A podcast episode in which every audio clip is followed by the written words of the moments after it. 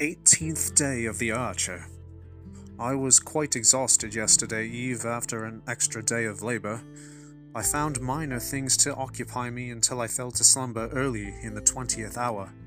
I slept on the uncomfortable furnishings again until the first hour, then retired to my proper bedroll. Through all that, I remained fully clothed as the winter was affecting me.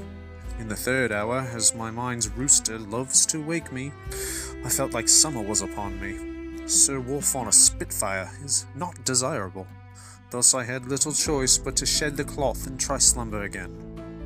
'Twas quite comfortable, and I slept through the dwelling master departing for the apothecary. Upon the seventh hour I was roused again, for my body craved my home-brewed elixir.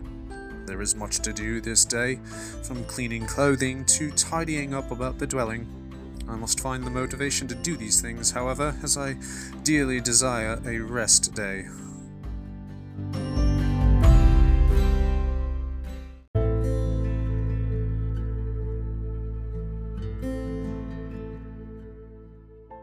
As it turns out, a rest day it largely was on this sun's day.